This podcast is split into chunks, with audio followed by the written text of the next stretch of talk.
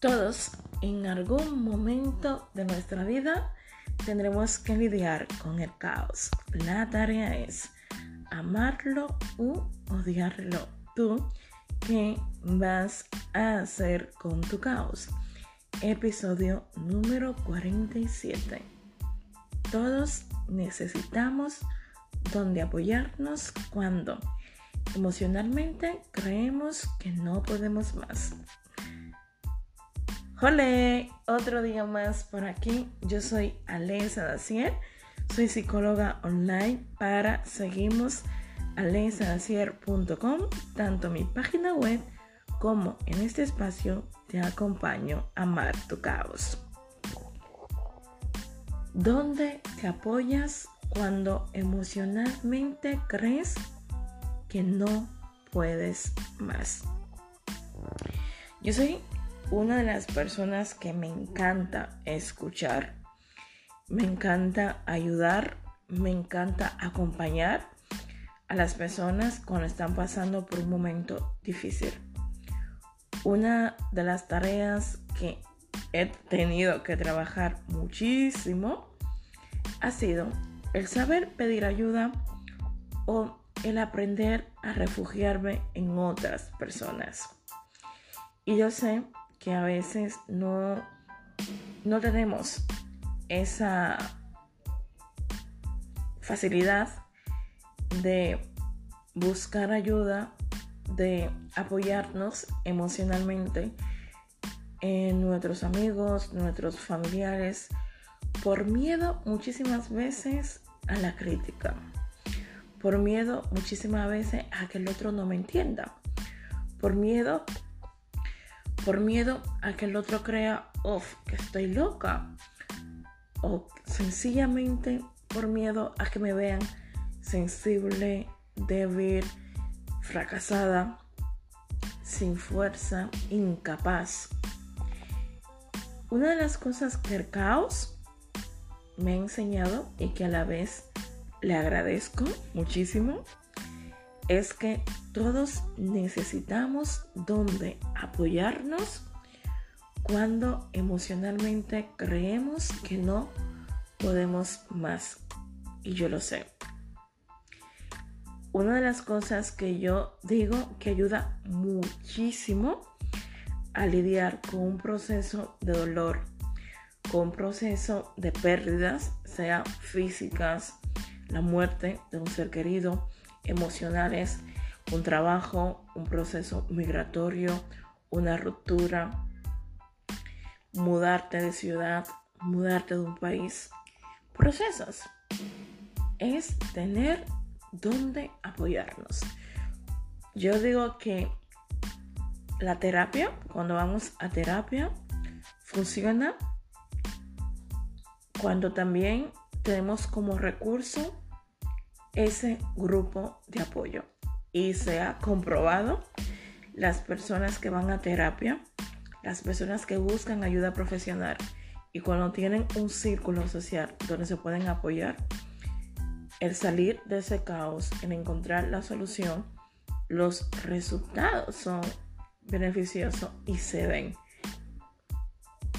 Porque al final los seres humanos estamos para apoyarnos para acompañarnos y sobre todo para amarnos. Y yo creo que sin duda alguna soy una persona que valoro muchísimo, de una manera exagerada, lo que es la amistad y también a las personas que dejo entrar en mi vida. Yo le he hablado anteriormente que soy muy selectiva porque antes no entendía por qué algunas personas se iban tan fácil, porque a mí me cuesta muchísimo irme de la vida de las personas que amo. Yo sé que hay etapas en las cuales uno tiene que separarse de los amigos porque también no tenemos tiempo, porque vivimos en países diferentes. Pero yo creo que al final las personas que tú quieres o has llegado a querer, ese cariño no muere.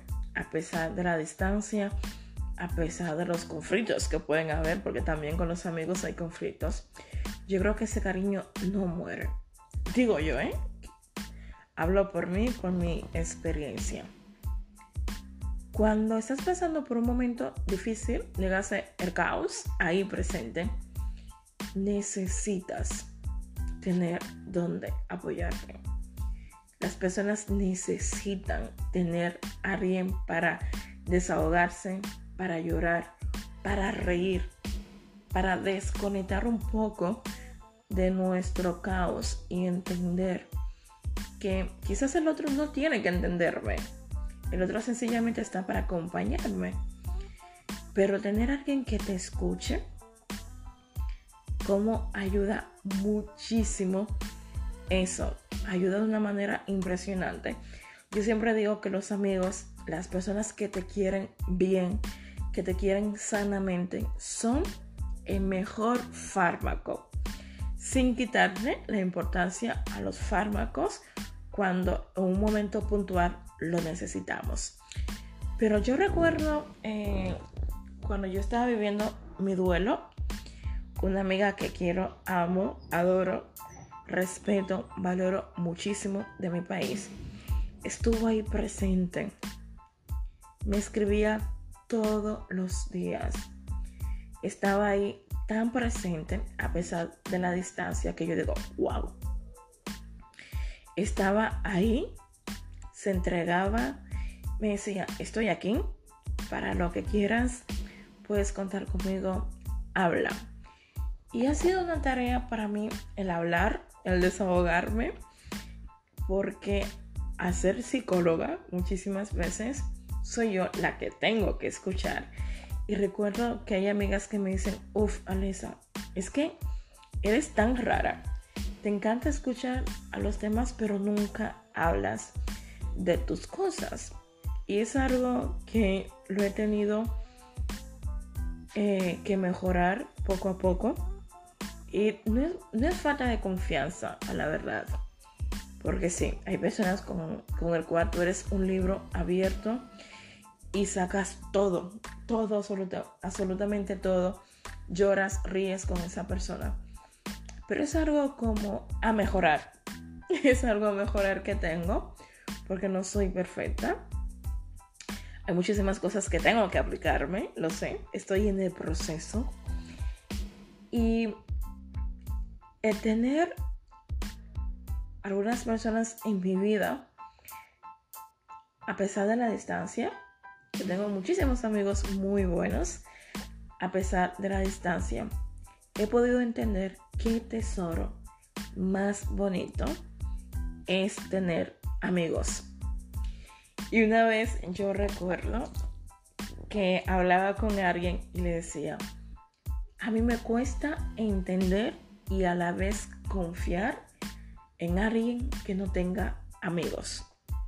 Y no llamo y no hablo de cantidad, hablo de calidad.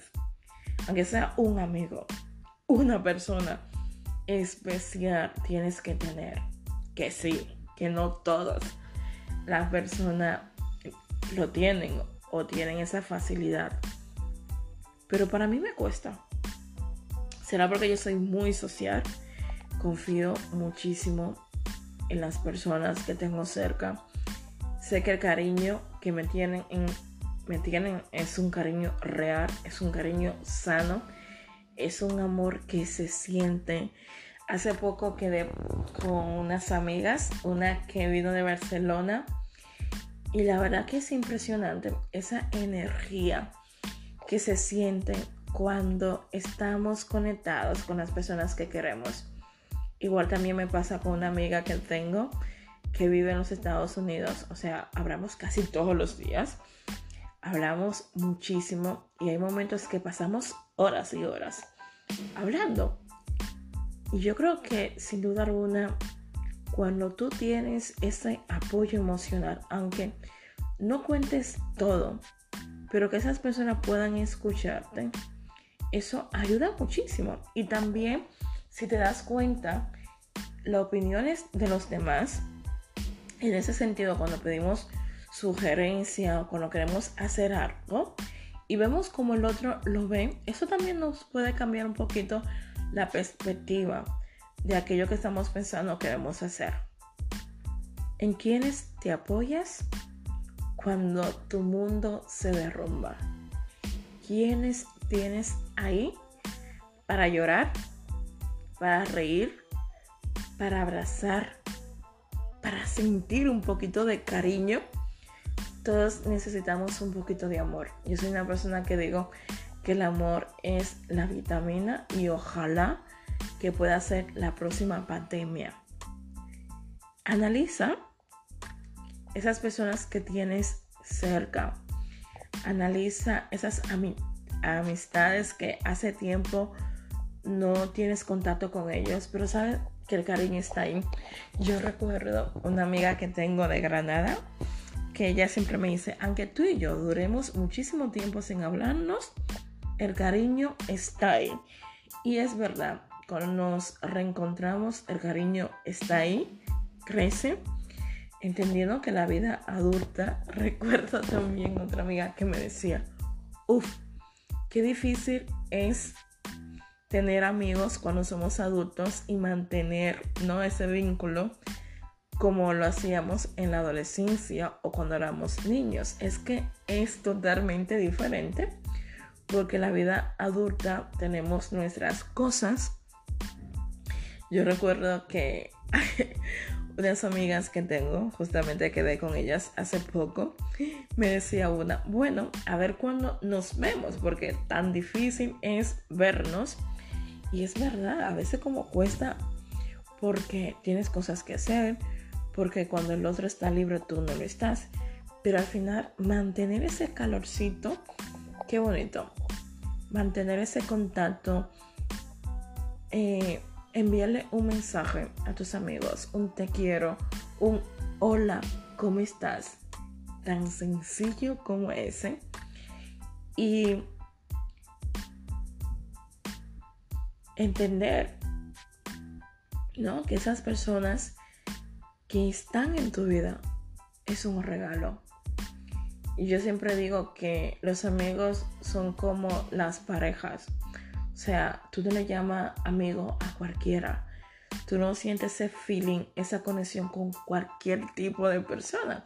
Entonces, ya que tienes esas amistades que están ahí, refúgiate en ellos.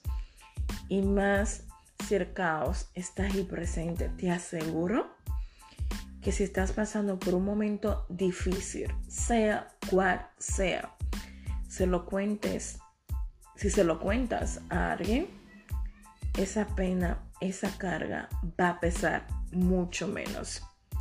Te invito a que hagas la prueba, te invito a que le escribas a un amigo, a que llames a una amiga, a que quedes con alguien para tomar un café y hables. Una de las cosas que a mí me ha ayudado bastante es el aprender a llorar con los míos.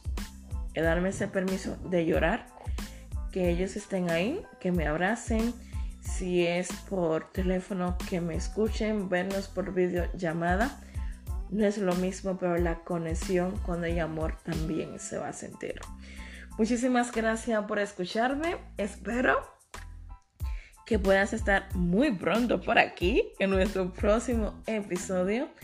Y recuerda que el caos no es para destruirte. Bye bye.